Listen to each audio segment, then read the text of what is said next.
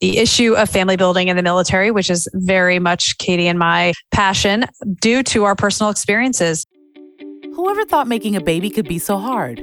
Luckily, the fertility journey isn't meant to be traveled alone.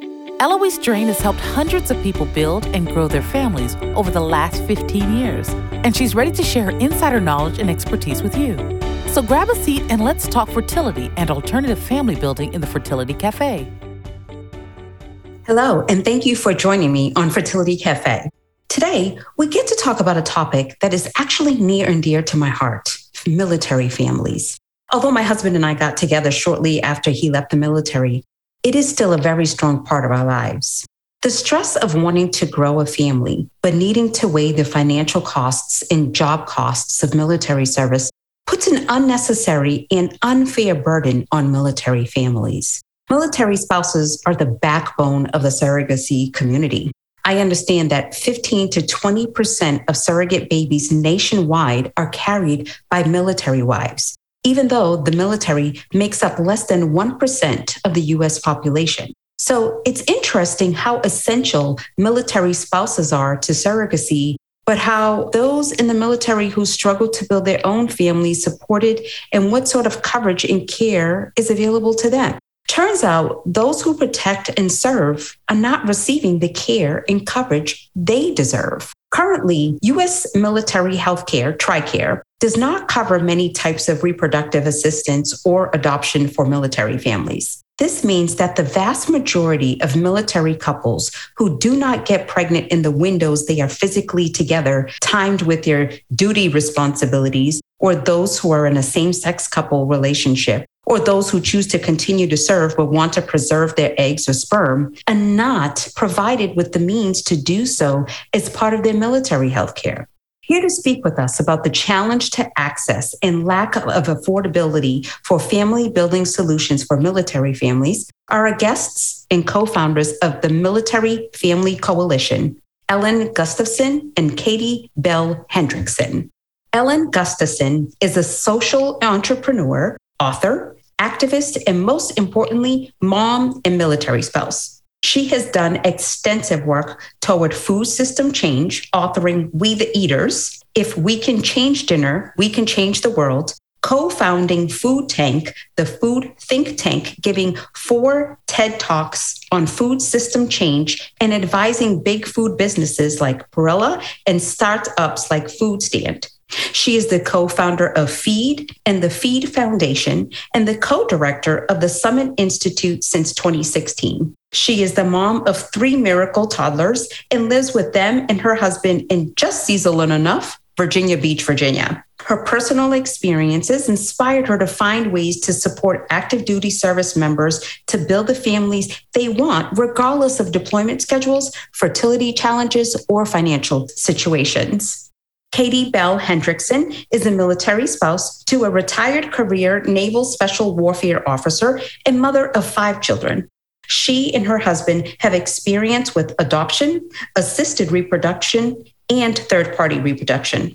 Katie has been active in the Warrior and Family Support Group, Naval Amphibious Base Coronado, as a senior peer mentor and has led multiple workshops on family building covering the topics of ART and adoption. In her spare time, she is an architect by education and training, having spent the last decade working mainly in residential design and historic preservation. Katie currently lives in Washington, D.C. with her husband, youngest son, and twin daughters. Military Family Coalition is a clearinghouse of information about infertility, adoption, and fertility preservation support for military members and families, educating them on options available and how to navigate the TRICARE policies that don't support non coital fertility assistance. They support today's troops with cryopreservation, fertility treatments, and adoption by partnering with industry leaders and donors to support military members. It's also working to educate the public and advocate for change as the vast majority of Americans don't know that our government policies doesn't cover the costs of military families who need medical treatments or adoption to build their families. Welcome, Ellen and Katie. Very excited to speak on a topic, as I mentioned earlier, that is very near and dear to my heart. And as we get started, first, would you mind sharing about yourselves and your own experiences to parenthood? And and Ellen, I'll pick on you first since E becomes before K. sure, no problem. Well, thank you so much for having us. We're, we're really happy to be here and to talk about the issue of family building in the military, which is very much Katie and my passion due to our personal experiences. Uh, my husband is an active duty naval officer. And um, when he was finished training out in San Diego and we were ready to, to get started um, with trying to have a family, um, we came to it knowing that my my family, my maternal side, had a five generation mystery of male stillbirth, and so I knew this going into trying to to, to have children, but with with something so nebulous as you know a history of stillbirth in my family there's yeah as unfortunately in modern medicine today there's still not much you can do other than try yourself. So um, our first attempt at getting pregnant we did get pregnant. Unfortunately it was a male. And while my husband was uh, deployed out of the country in a combat zone, I, I had my, my stillbirth you know having the the the process of the excitement of pregnancy and then having your husband deploy and then losing the pregnancy while he was gone was of course incredibly stressful um, and you know, we we were told in the hospital uh, after, you know, upon my husband on the phone and and me in in labor, we were told that really the only the only quote unquote answer was to do IVF and to try to have girls because due to this mystery of of male fetal death, uh, there was no sort of medical diagnosis that we could say we could try to to to get at. So I started on, on, on a journey of sort of a, a, medically advised IVF and called TRICARE, which is the military healthcare company, to say, okay, you know, I had this really expensive hospital visit due to a stillborn, and now I'm going to do this medical procedure that will mean I won't have another male. So I theoretically won't have another stillborn. And the answer was a cold hard no, because TRICARE does not cover any kind of fertility, uh, advanced fertility treatment. The policy is literally written that even for military families who are separated because of their job, that um, military healthcare will, will not cover non-coital reproductive procedures. So we were on our own and we went through six really hard IVF cycles, uh, despite having no fertility challenges. Um, we had two different doctors. It was over a span of years. I gave lots of injections to myself. Um, I even met a random military member on an airplane and I recognized his eyeglasses uh, or his sunglasses, sorry, as, as sort of military issued sunglasses. And I asked him to give me one of the shots uh, in an airport once for my trigger shot. But, um, hey, but you got to do what you got to do. Well, hey, listen, I was like, I know that guy's in the military. I can see it. I can smell it. Yeah. So, so um, after after our, our our long journey of um, six rounds of IVF, we uh, at the end of the process had made a, a, bunch of healthy embryos, but also had gotten some great support um, from the Mayo Clinic, and we discovered the cause of fetal death in my family. The the we did a ton of research that we sort of offered up our genes to, and now um, the diagnosis is known. It's written about in a prenatal diagnostic medical journal, and we were able to test our male embryos um, to see if any of them, uh, you know, were okay and didn't have this diagnosis. And so the, the story ends uh, really happily for us. We, um, at the end of knowing that we had healthy male embryos that did not have this disorder, and we had one female uh, healthy embryo, we actually, um, after my one of my husband's deployments, got naturally pregnant with a little girl who is our oldest. And then we then had boy girl twins who um, were are only 21 months younger than our older daughter. So very, very, you know, challenging process like so many families go through. And of yeah. course, complicated by, you know, five deployments and a lot of other absences. But our story ends happily. And it gave me a ton of fire in my gut to try to fix the problem for other military families. Oh my gosh. Wow.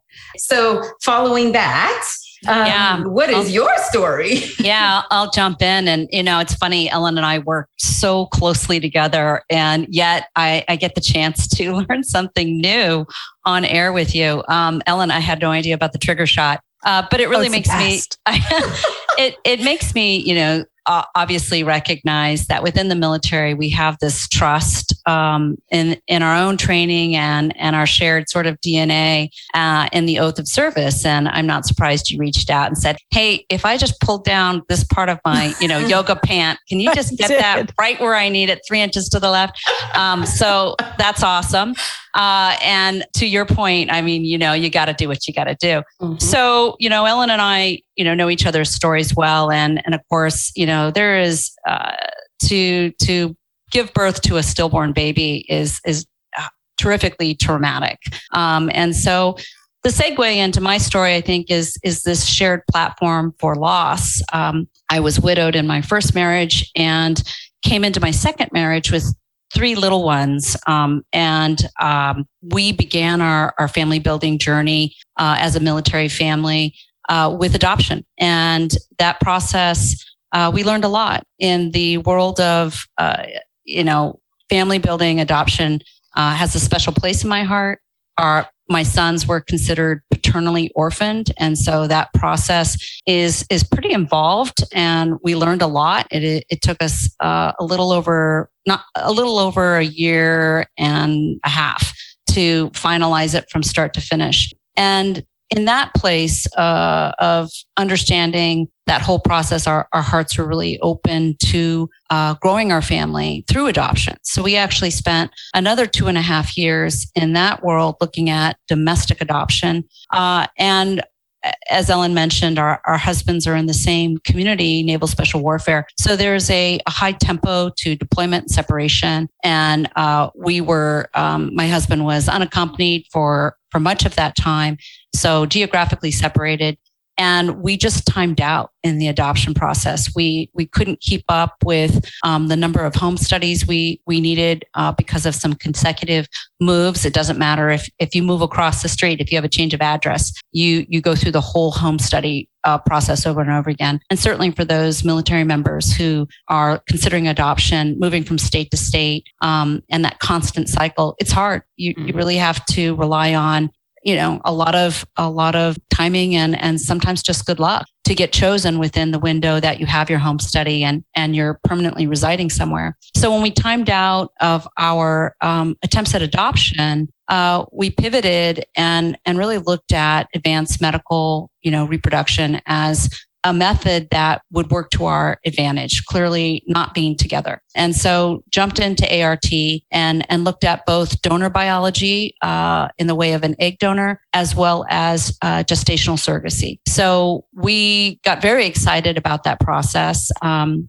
it kind of tapped into both my husband and I's interest in, uh, you know, a little bit of science, but also everything that was happening uh, in the world of ART and went through several rounds, um, much like many people do. But um, I guess, you know, to really make this, you know, the full story, uh, it was our gestational surrogate where we had such a terrific relationship uh, and really the blessing of meeting someone who would be considered a permanent part of our family building efforts. And so we were very fortunate, uh, brought two uh, baby girls into the world, twins, uh, and they are 18 months old. Wow. Oh my gosh, you have babies, babies. we do. We have five, you know, all together, but a nice, I, you know, I like to say we didn't have them all at once. So there is um, some spacing there, but uh, it is a, you know, it's, it's really a testament, I think, Ellen and I's stories to uh, where we became impassioned with uh, understanding how incredibly difficult this was, how um, emotionally challenging, uh, the, the type of um, focus and um, just determination that had to go along with it, in addition to the financial challenges. And, and all of those are terrific barriers for the military member. Mm-hmm.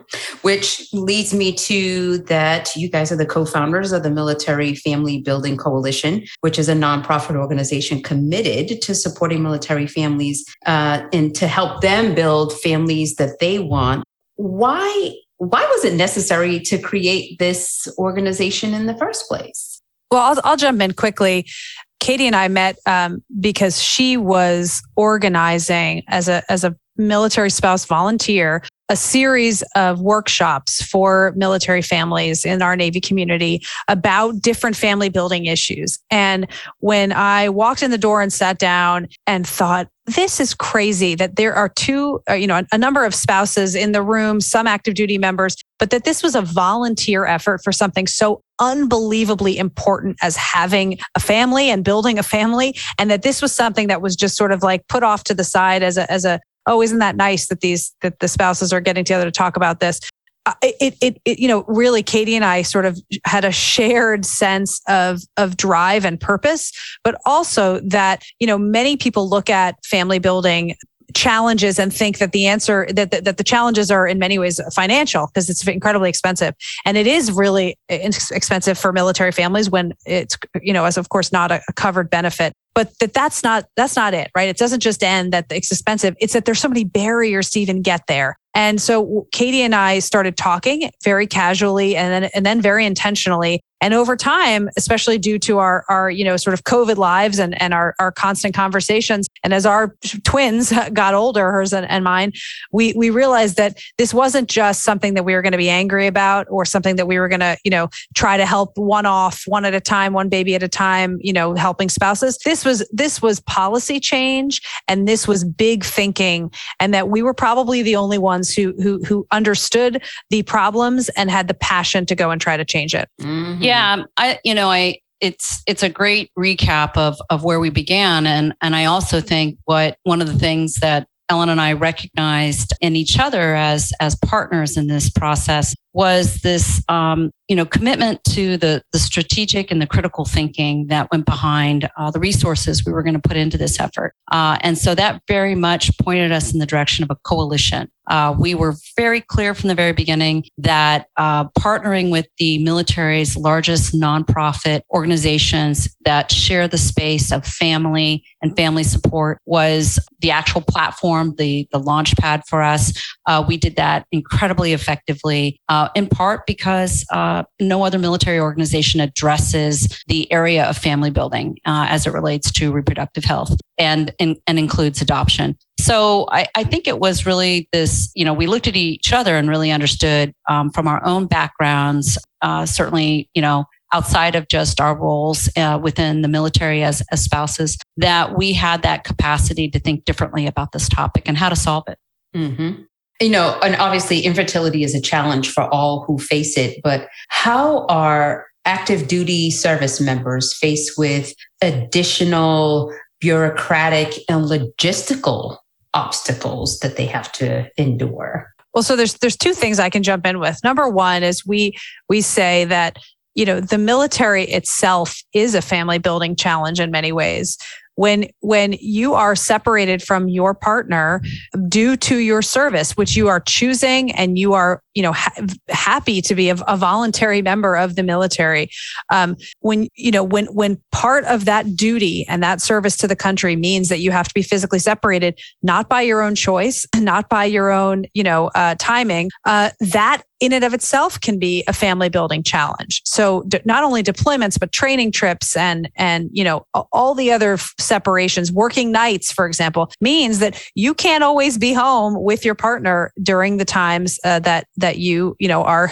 able to, to potentially try to, to have children. Plus we have a diverse military that, that, you know, looks like the, the diverse American population. So we have same sex partners and we have single people that want to have children. And we know we have a, a, a broad scope of the American public serving voluntarily and that their life is made more challenging due to military service. And that's not even to touch on what might be problematic in terms of chemical exposures. Some of the uniforms, uh, flying in airplanes might make your fertility challenged, hormonal imbalances that might come from your service. So these are all elements. The second thing that that that we we sort of look at as a, as an overarching challenge is that most people in their jobs and, and who have health insurance who are looking for coverage for this issue of infertility. It's a medical issue. They're looking for coverage. They're going to go back to their company and they're going to go to their HR department. They're going to say, Hey, HR, you know, we really would love it if you would, if you would provide some kind of fertility benefit or egg freezing or sperm preservation or whatever it is. In the military, you don't have an HR department to go to. You're going to your, your, your next, you know, your next level up commanding officer,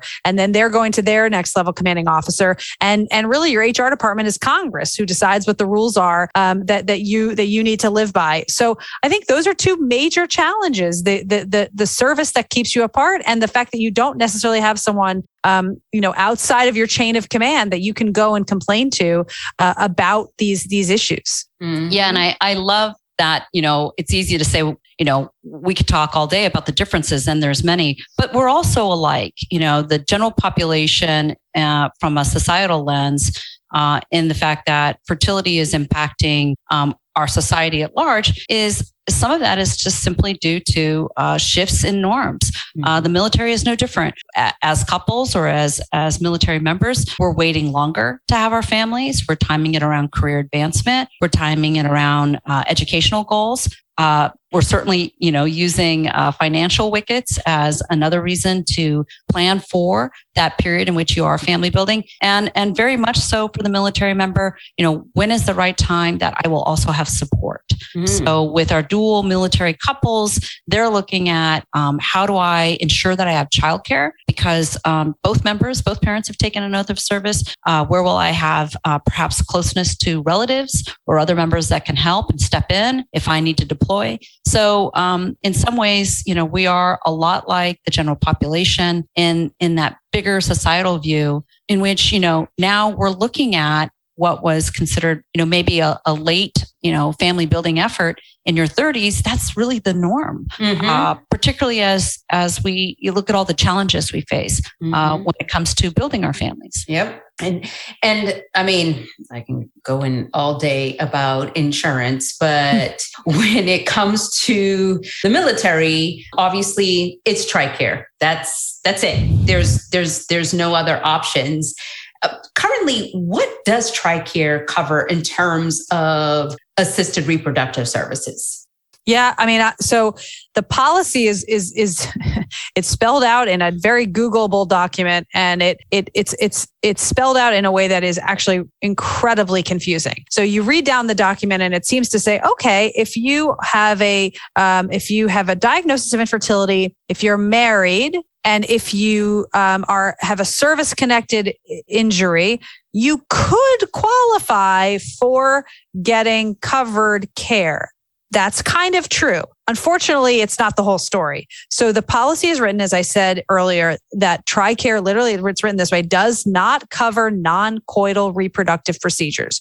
So which means you can, if you're potentially having uh, proof with your doctor that you've been trying for a year unsuccessfully, um, which, you know, there's a very narrow group of people who can actually prove that in, in, you know, in our opinion and in our experience, especially in the military, you can then maybe get Clomid to help you with a natural cycle. Well, th- that, that might help some people and that's, you know, okay. But the second you step into needing IUI, donor biology, you're a single parent, you just want to freeze your eggs potentially because you're not yet ready to be a parent, or you need the full suite of IVF um, support, that is something that you are either going to get really lucky to get on a waiting list for one of six treatment facilities in the entire country that does treatment because they are teaching hospitals and they need to keep their reproductive endocrinologists that are on staff fully, you know, fully in practice. If you get into one of those those few those six clinics, you happen to live be stationed nearby, you meet all these other criteria, you're married, you know, you can prove these things, your doctor signs off all that, you're still paying for the treatment. You're just getting a bit of a discount in um, the you know some of the doctor's time so it's it's it's one of those things where at the end of the day, the vast majority of military families are going out into the public marketplace and they are paying with their own dime. And maybe there's a great clinic that has military discounts, of which there are many, and we are super grateful. And if your clinic does not have a military discount, we highly recommend that you offer and publicize it. Um, and and and then you're you know you're doing what the rest of the population is, despite the fact that you're likely having greater challenges in family building due to the fact that you're in the military. And that's the piece that really gets our, you know, gets us gets us going and wanting to make change. Mm-hmm. And I think what we've learned to really um, assist in our military members and their understanding of their um, health insurance, TRICARE, is to emphasize the difference between care and coverage. So, as Ellen spoke to, there's very limited um, it, access to care uh, for reproductive health through these six military treatment facilities. So you're you are getting access to care, but you are never covered. 100% coverage does not exist, and so that care that is provided there is um, is subsidized. So as Ellen pointed out, you're still paying out of pocket for that, and you know it, it as Ellen and I you know part of our, our mission is to support the military member in the now, uh, the member who is struggling at this very moment to build their family. Uh, we we spend a lot of time uh, listening to the challenges that uh, military members have financially to pay for this care, and uh, you know it, it concerns us greatly that and it's something that we want to increase awareness on. That military members going to, into debt taking out terrific loans credit cards um, second mortgages uh, that's a, a national security risk. Mm-hmm. we you know we recognize that there's other measures put into place to protect the military member from uh, having financial um, jeopardy. And yet you know here we are without access to this essential care in the treatment of a disease infertility uh, or to assist in our readiness or other facets of military life when, when it intersects with family building. And, and all of that is, is really paid for out of pocket. Mm. And then let's talk into or bring in even the subject. I know we keep talking about the military members, but what about the spouses and the partners of the military members who are the ones that actually have the fertility issues? It might not be the service member themselves, it could be your partner or your spouse. And what options do they have? You know, both of you weren't necessarily in the military, although, mm-hmm. yes, your spouses were. So, by that right, you were, but you didn't choose to, you know, raise your hand per se and say, I'm willing to, to do this for this country, but your partner did, but you were the ones potentially that had the issue. And I'm just generalizing yeah. here. So, what do you do then?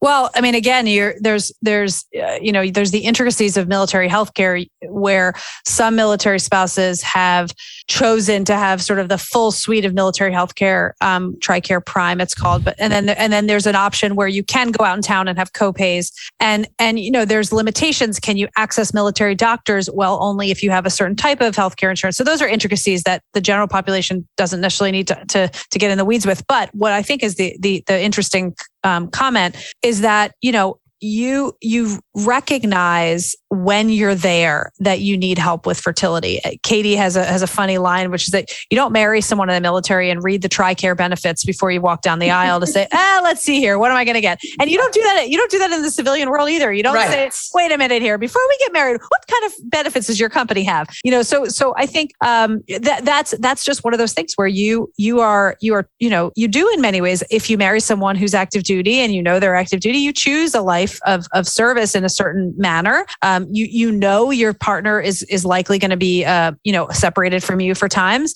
and then like I said, you don't always know that you have this pre-existing or newly existing fertility challenge to deal with, and so you're sitting there on this new information that's really really really important for a major life choice and event that you that you want to have, um, and and and it, and it can be incredibly debilitating and devastating. And I think this is where we um, hope that the American public can understand that, you know, when say thank you for your service and then you go back and see that your congressperson has not voted to allow military families to have coverage for their fertility health care, you, you, how do you, you know, how do we justify that? And I don't think, I think the vast majority of Americans do not know that this is the no. case that military families are struggling with. And we believe strongly that the uh, American public really does want to support the troops. They really do. And we we feel it. You know, we we feel that that gratitude, but what what's not matched is then the knowledge that there's a, of some major policy issues that aren't being met by by our, our current, you know, our, our, current written law and, and healthcare. Yep. Well, and let's let's talk about the the bill, um, the Veteran Families Health Services Act of 2021, which is a bill your organization is working to pass.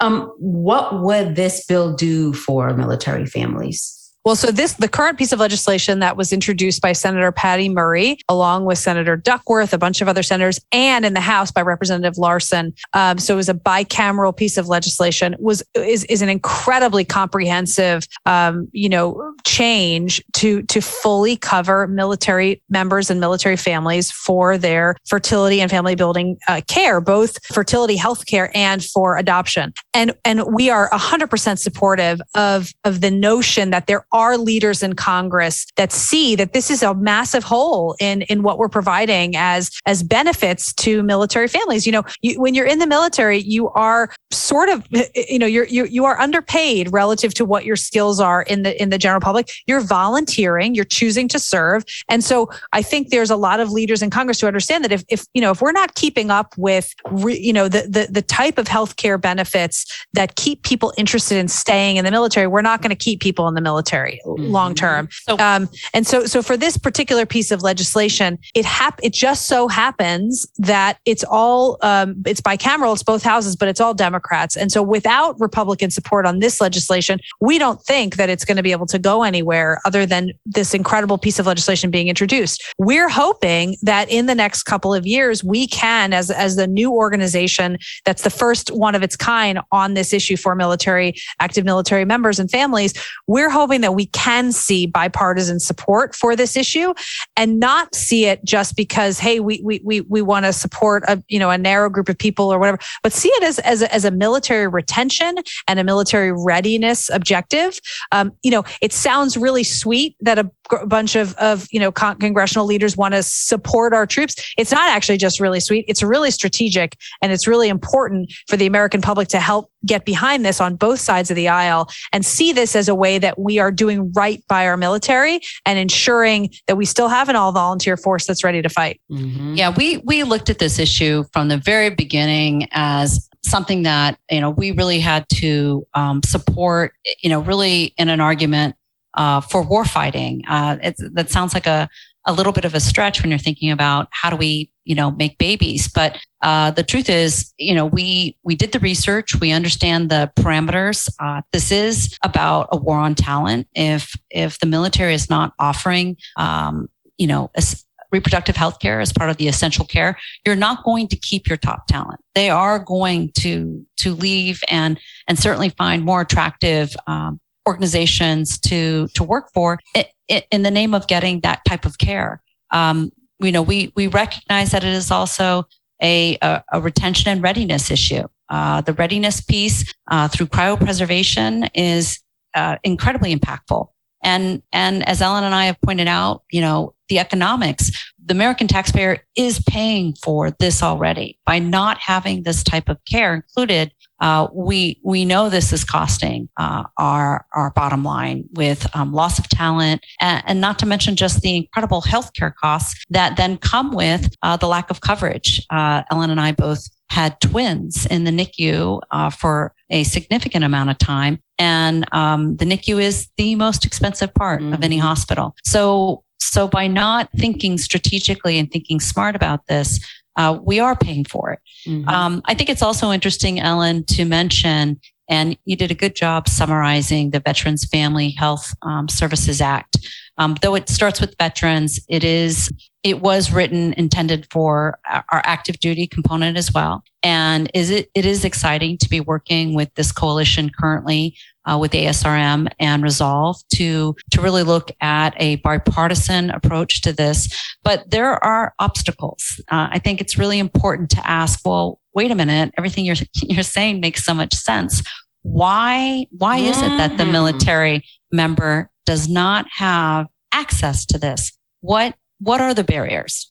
And well, we can jump in, but yeah, uh, no, I want to no, pose that yes. question. Well, well, yes, and please, and I do want you to answer that. And I also wanted to make a point too of you know, with organizations and private companies and so on, not maybe not necessarily on a yearly basis, but in a continuous basis, they're always looking at the benefits. What ben- what what benefits can we provide to our employee employees so that they want to stay, so that That's they're right. engaged, so that they mm-hmm. you know want to work for us. Mm-hmm. And you would think that it would be the same thing for the military, and also going to a point that Ellen also had made about right now it's just more so on the democratic side and not on the republican side where and this is what definitely frustrates me about this country is everything has to be politicized. This shouldn't be a political issue. It shouldn't be a political issue. This should not be a political issue whatsoever. It is black and white. They serve this country to protect. This country it's the least that we can do.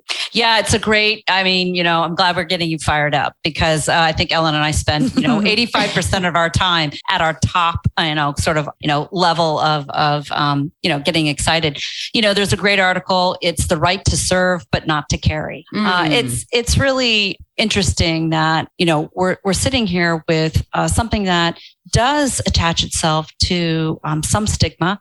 Uh, I know in the military members we support. Uh, this has been a silent problem. You know, it, it is hard to talk about fertility. It is hard to talk about your reproductive health.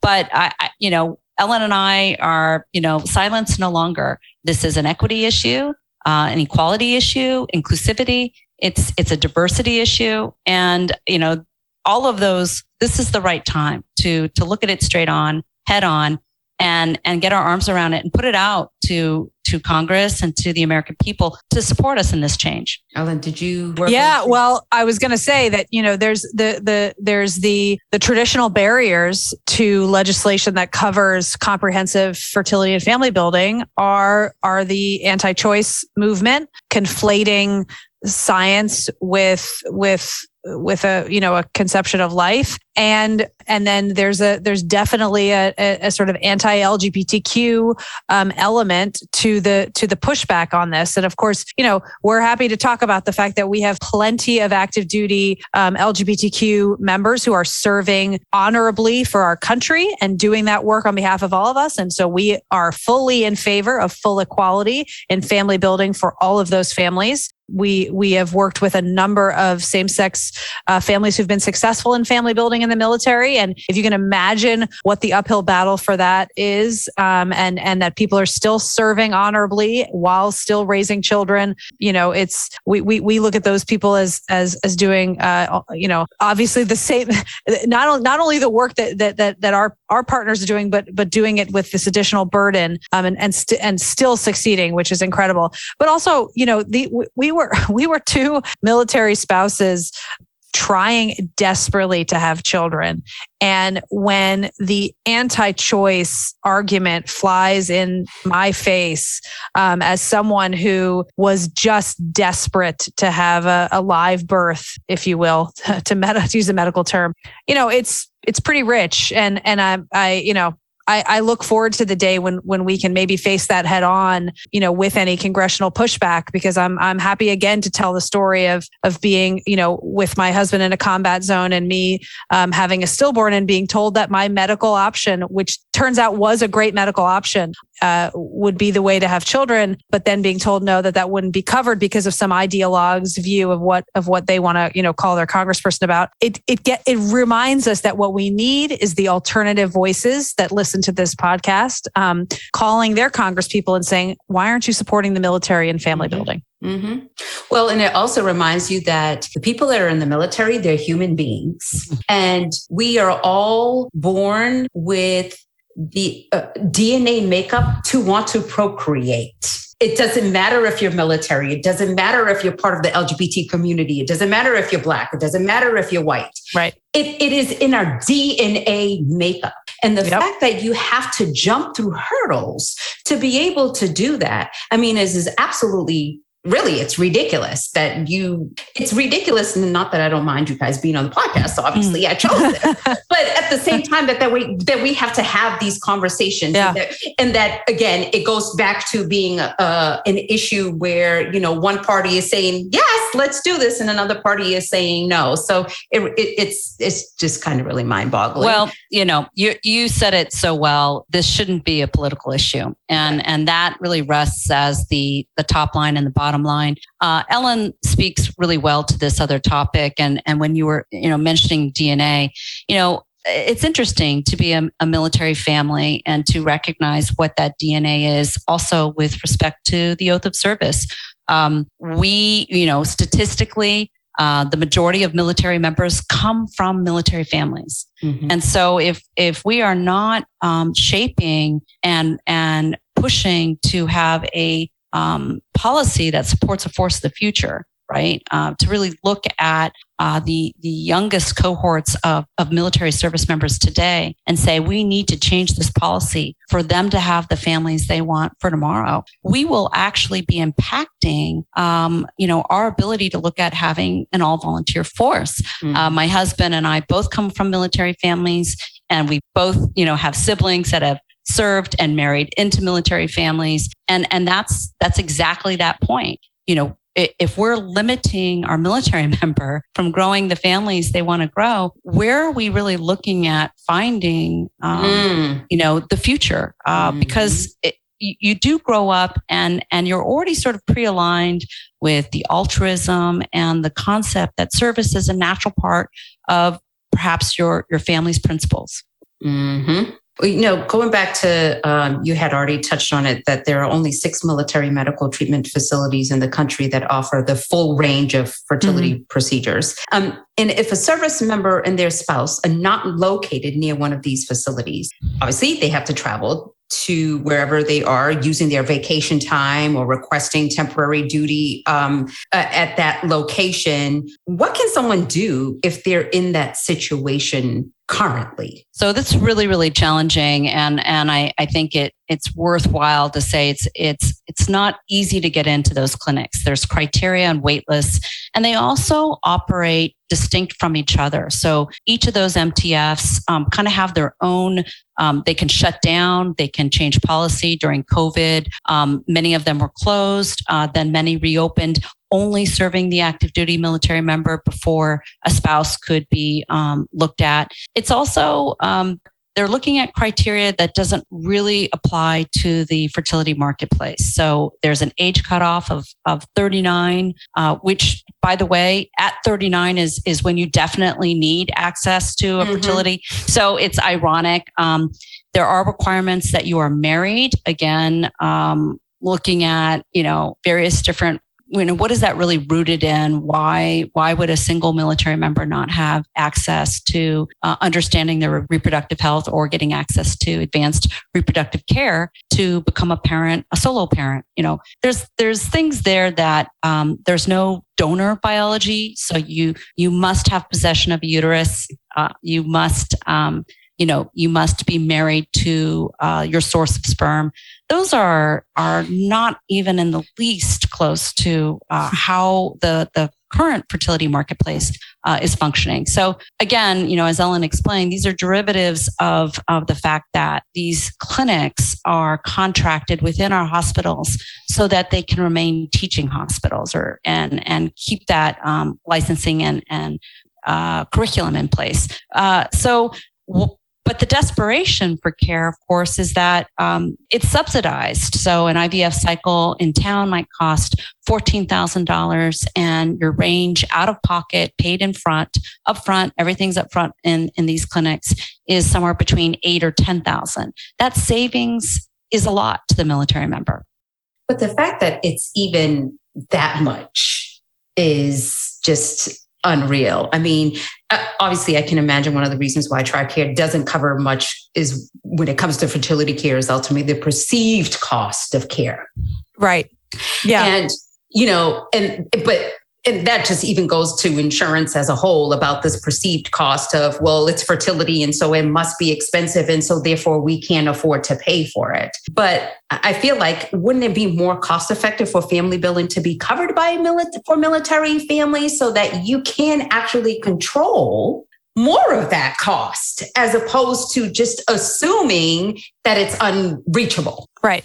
Yeah. And I mean, the, the, the, other side of all of this is that unlike costs in any other sort of healthcare marketplace, we are, I mean, companies consider retention as part of their cost benefit analysis and and and the american public has to consider that times you know times what i mean these are these are highly trained people you are not taking someone who has served, you know, when they were a, a, young person for a couple of years, done done their service, which is awesome, and we are so psyched to, to have anyone who, who, who joins the military. But you, those are not the the the you know those that big group, that big cohort of people who who serve for you know five ten years are not the population of people that's then um, looking for advanced reproductive treatment. We're talking about people who are serving both officers and enlisted people in in our military who are serving for 10, 15, 20 years. And because of their service, potentially, they found a partner later, or they've been exposed to things that have made their fertility challenged, or they've been flying so much that they can't get pregnant um, while they're flying. And so they haven't been able to have a baby yet. And so we're talking about populations of people who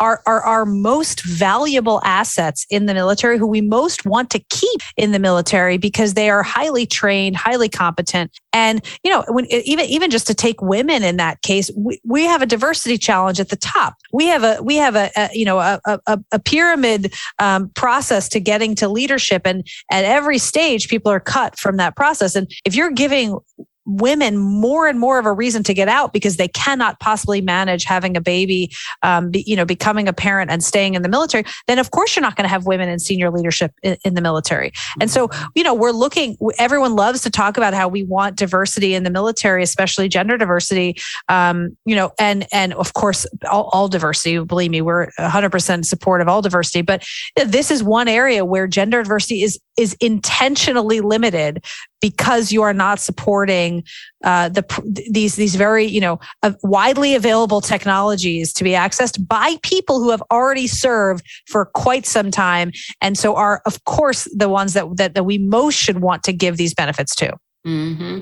Well, and it, and it also goes back to your point about I don't think that the vast majority of of the citizens in this country really un- really they don't really understand the military. They know there's branches, they know that you know they protect and serve the country. That's probably where it is. That's probably where it ends. They don't really know the intricacies of the military and how it works and all of the various things that go on. And quite frankly, until I met my husband, um, and he educated me about the process. I had no idea. I yep. had no clue. So the vast majority don't, and probably the vast majority have no idea that none of this is covered. They don't, you know, and especially if you're not experiencing infertility, it's not really a forethought, right? It's not something that you think about. It's not something that is in your mind. It's not really relevant to you. It's like, oh, okay, yeah, whatever. I had my kids, no big deal, you know, no problem. Let me move on. Um, but, uh, you know, I want you guys to share to the masses of like, why is this so important for everybody, not just military, for everybody to care about the fact that service members, their families, veterans, what have you, um, have the ability to be able to get assistance and not have to worry about, oh my God, um, I need an additional $10,000 mm-hmm. to be able to, you know, try another round of IVF. And now I have to go and pay this, you know, 18% interest rate on our credit card in order to be able to do this? That's such a good question, Ellen. I'm going to let you answer the body of that, but I, I really want to um, share with you that um, very early on in our, our critical thinking around that very question, why does this matter? Not not not just because of all the pain points we've made already, but why does it matter to the public sector? And Ellen and I, you know, firmly believe that uh, the you know getting our Defense Department, having the military provide um, access and coverage for this essential care uh, is the it's the it's the change maker. It is where you know, right now, I think we only have 16 states that require uh, insurance policies that are held in that state to provide coverage. So at 19. large, 19, 19 states, great. Mhm. As of Um, April of 2021, it's 19. That's great. Yeah, we Yeah. were tracking, uh, I think, New York and, um, you know, a, a few other states that were coming in right on the heels of that. So when we realized that this care is, is still not available for everyone, then, you know, we really said, well, what is the role that um, the mil- military has in, in this? And what we recognized is it, it's the domino that topples everyone else. Mhm. So if if we can look at changing our TRICARE policy to be inclusive of treatment without the need for a diagnosis, which limits many, it would limit Ellen and I, it limits our same-sex members. It's it, you know, we want access to reproductive health care, period. And if we can look at the military providing that care and coverage, then what changes next is the federal government. After that, it's the Affordable Care Act. After that, it's every state that follows behind that. Mhm. Um, and looking at this as really the the standard of care, correct? Yeah, yeah, and and I also will say that you know the the American public, I think, even though uh, the uh, sort of intricacies of military life are not widely known because the military is such a small portion of the population, you know, a lot of people really do support the military. A lot of people have veterans in their families. There's a big chunk of the population who has some connection to a veteran, a grandfather, you know, somebody. And and and I think most people can wrap their mind around the idea that if you're a military family and you either the the mom or the dad is military and you have a very uh, you know uh, sort of unpredictable schedule, you should we should offer some sort of child care. I mean, people agree with that. That that's not you know because your life is a little crazy um, and and we're asking you to just get up and leave sometimes. Then then child care is covered. Okay, that's that's one thing. Housing. I mean, there's a, there's a ton of military housing that's covered. There are programs to ensure that military families can't get kicked out of their housing. So you know if you all of a sudden uh, or, or, or that they can leave their housing on a dime. So like for example, if you have to move very quickly instead of having to owe that rent, you know, military members have. So there's a lot of things that the American public does actually do that that really supports military readiness and military family life, right? So we have supermarkets, we have, you know, there's all these special things, right? And and no one questions those things. And if they do, the explanation that look, military life is really challenging, let's make this little part of it a little bit easier. That's very the vast majority of the American public totally gets behind that, which is really cool. And here is a gaping hole Mhm. in your readiness, your ability to serve. Look, when you're when you're a person deployed overseas and and your spouse back home is is now unable to continue trying to have a baby because if you did continue without your partner, you'd have to pay out of pocket and it's too much to pay for. That's pretty good. That's that's a pretty big thing to carry around weighing on your mind when you're trying to do your job deployed overseas Mhm. if you are, you know, a military family member who is just at the point of being able to adopt a child and then, oh my God, we have to move and we have to start back at zero again, or you've made embryos and you have to move across the country and those embryos are going to stay back there, or you're in the middle of, uh, of, of, you know, some sort of IUI and all of a sudden you have to move and you can't, tho- I mean, that is really going to hurt your ability to focus on your job and, and serve in the way that, that we need our military to serve. And so every time I say this to, you know, any member of, of any citizen of our country, it is so obvious to the citizenry that this level of challenge is, is an insane burden for our members who are choosing to serve to carry. And yet somehow the conversation goes back to, well, well somehow it's going to cost the taxpayer dollar. Well, yeah, it, it- you know, at some point it might require a change in the way we look at military spending in some slight way, but it will save us in the end to continue with a volunteer force and keep this incredible talent that we have serving uh, instead of out, you know, flying flying for for a civilian airline, um, you know, instead of flying off the off an aircraft carrier for our security. Yeah. And let's remember like the military, they're actually human beings, you know, so they they breathe, they feel, hmm. they do everything like any other human does. So Well, you know, it's it's funny. The American public loves to see the homecoming story. Oh, they love those videos. I mean, every single person listening to this podcast has seen a video of a dad or mom showing up at the school and they and the kid doesn't know they're showing up and everyone's crying and you just hope the kid runs to you instead of runs away because sometimes that does happen. But everyone, I mean, America loves that. We watch that all the time. America's loving the stories right now of the US soldiers in Afghanistan holding those babies that are being mm-hmm. put over the fence. Mm-hmm. America loves those stories. Mm-hmm. What you don't forget is does that man or woman in uniform holding that baby, are they struggling with having their own baby at home? Is that mm-hmm. breaking their heart? Are they mm-hmm. missing their baby at home? Yeah, if they have one, they're missing is is there a homecoming story where while the husband was away, like in my case, the the the, the woman lost the pregnancy and now isn't pregnant anymore? I mean, that's the thing where we want the American public to remember that for every homecoming story, there's probably a story of a lot of pain and a lot of loss that you're not seeing. And that's why we believe that the American citizens do want to step up and support the military in this process. Yeah, we we say you know no one's coming in the door from a deployment, uh, rushing in to read their you know um, constitution. It's mm-hmm. this is yeah they're they're looking to be reunited with their family. Mm-hmm. That that is the number one focus of anyone returning home. And so family, you know, Ellen and I are um, you know committed to defining that very broadly. Uh, but you know to to think that the military member doesn't have access to support for that building that family in any you know shape or form that isn't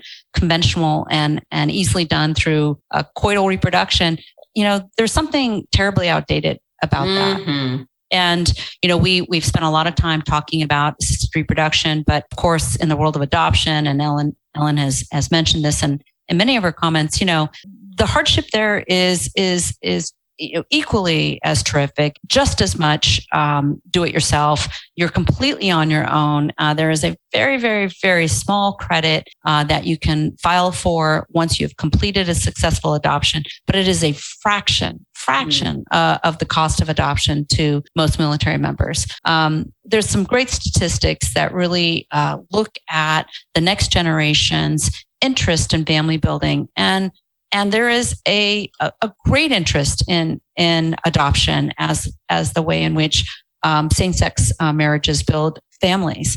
So we really need to um, revisit this, you know, and and build upon you know this platform, um, and and really you know supporting the military member in all facets. I think it's interesting as Ellen mentioned, you know, we've got home loans and we have free tax returns, um, support in so many other areas of our life. But try your hardest to go on base and find a single workshop, a single source where people are being invited to come together, military members, and, and share in knowledge and resources. Uh, we use all sorts of different um, ways in which education is brought out to the military member. And, you know, at the inception of our, our nonprofit, Ellen and I scoured, you know, the, the, the websites for, you know, is anyone hosting anything like this? Mm-hmm. And, and the answer was there was nothing.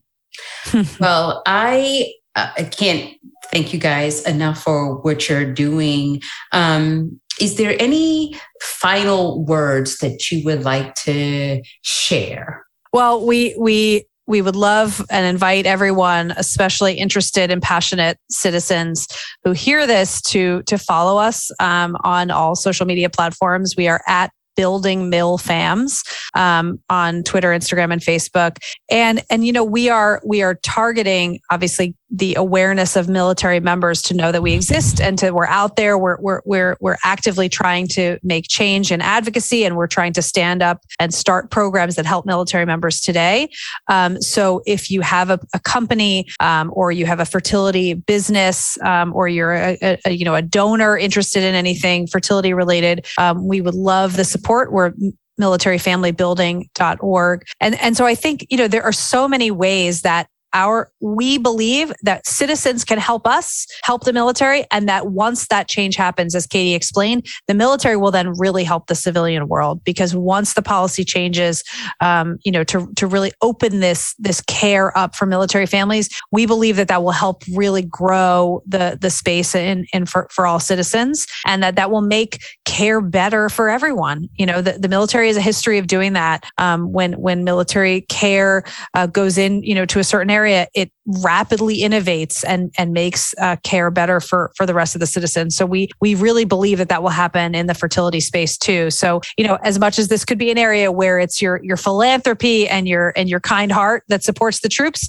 um, we think that that there's a lot of benefit um, to the to the whole population and especially the whole community of of of family building uh, once the military does get this care and coverage. And I would say, you know, um, on that on that note, you know, thank you so much for having us as your guests, uh, for advocating with us, for being in it in this fight with us side by side.